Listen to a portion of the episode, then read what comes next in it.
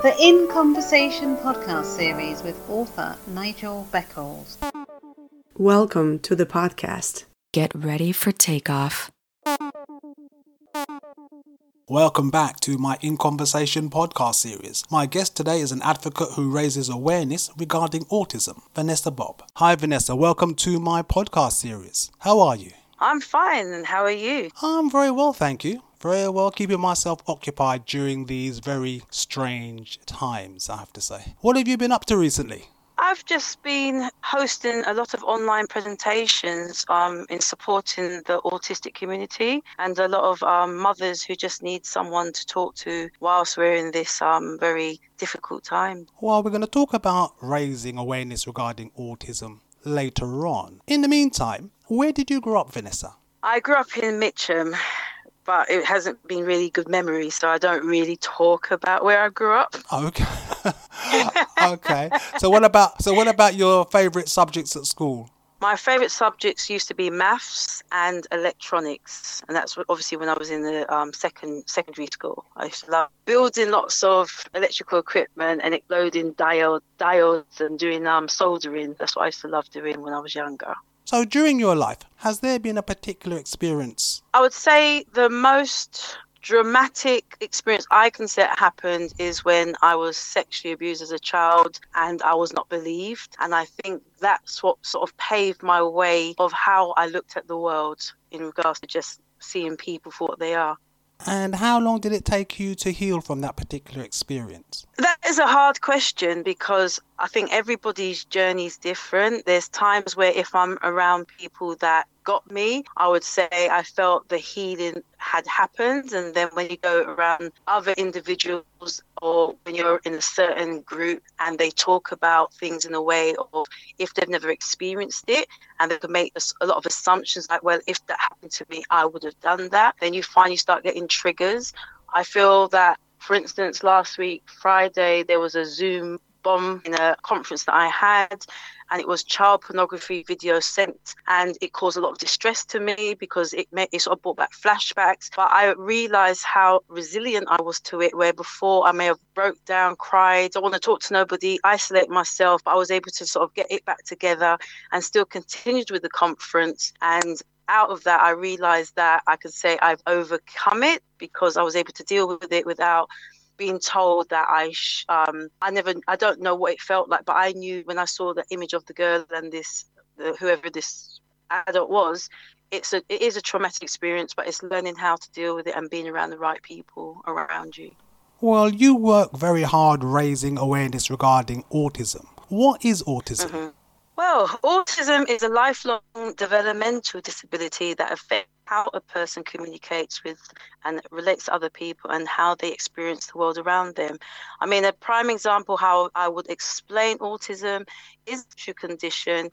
Every autistic individual experiences it in a different way or another way, just to, from a, a, neurotypical perspective, it's like you're going into a foreign, you get off the plane and you've just been told this is what you've got to do.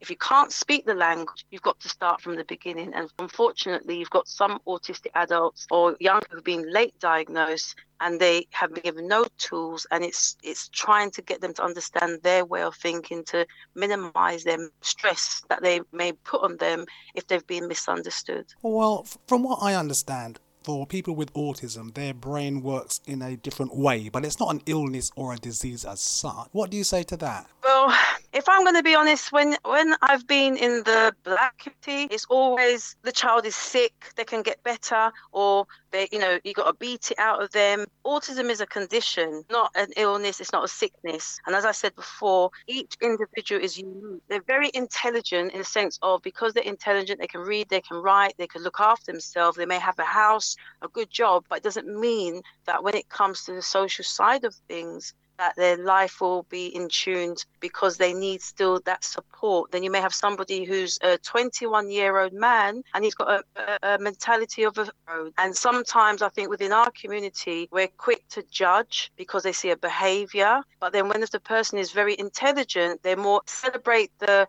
achievements, but they ignore the fact if they've got a social condition, that is something that gets ignored. A adult who could be 21 years old but he can have a, a mind of a younger person. That is something within our community we we may overlook and quick to say that the individual is slow, they're retarded, they're stupid, not realizing that that adult may have been misdiagnosed as a child and in later life it's affected them because their needs were never met when they were as a child. Well, as I understand it, there are different names regarding autism. So there's autism spectrum disorder, then there's autism spectrum condition, and then there's Asperger's. Could you explain the differences for me? All right. Autism spectrum condition and autism spectrum disorder are both the same. It's what's happened is you have a lot of autistic people who do not like the word disorder. They prefer condition because when you look at the word disorder, I think the description can be a bit derogatory. Is it derogatory? Because it doesn't, ex- they don't have a mental illness. It's a condition. So that's why I feel a lot of autistic people will prefer that description. Asperger's was known as a milder form of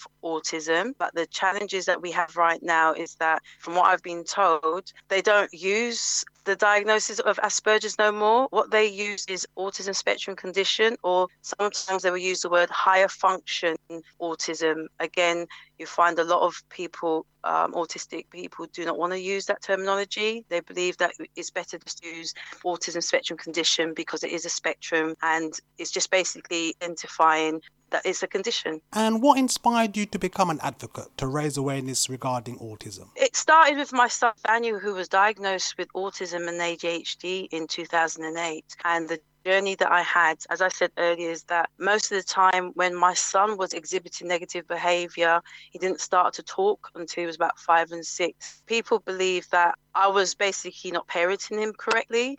I was constantly judged that I wasn't um, doing my job right. So it got to the point where I needed to know. And once he did get diagnosed, I decided to connect with autistic people and autistic organizations like the National Autistic Society so that I could gain the understanding because I felt that within the black community in particular, I wasn't getting the support I needed. And then my daughter, uh, who's 14 now, she was diagnosed with autism and ADHD in 2017 and 2018, and she's got epilepsy as well. I would say check the National Autistic Society website. Um, make sure you look at recommendable autism um, advocates that you know you can Google search, but you've got to do your research to make sure because everybody could say they know about autism, but they've got a different agenda that doesn't really reflect what the criteria is of somebody if they want to be uh, assessed. If they want to get the support I would say check out your local um, council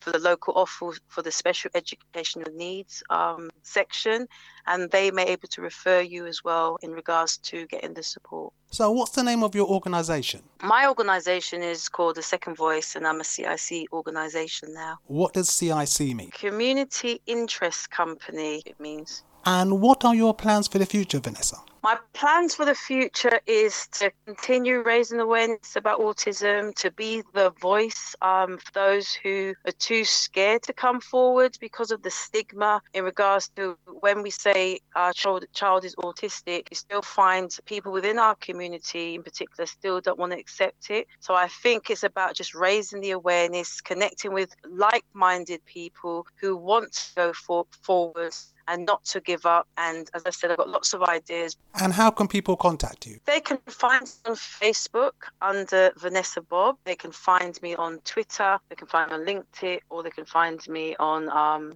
they can find me on social media. Know, if they Google Vanessa Bob or a second voice, so, is Second Voice, is that the name of your organisation? Yes, a Second Voice was formed as I was speaking on behalf of my son because I felt at the time there wasn't a voice for him. But now that he's older, I believe that, as he said, that he is the first voice. Okay, well, Vanessa, thank you very much for your time. Okay, thank you.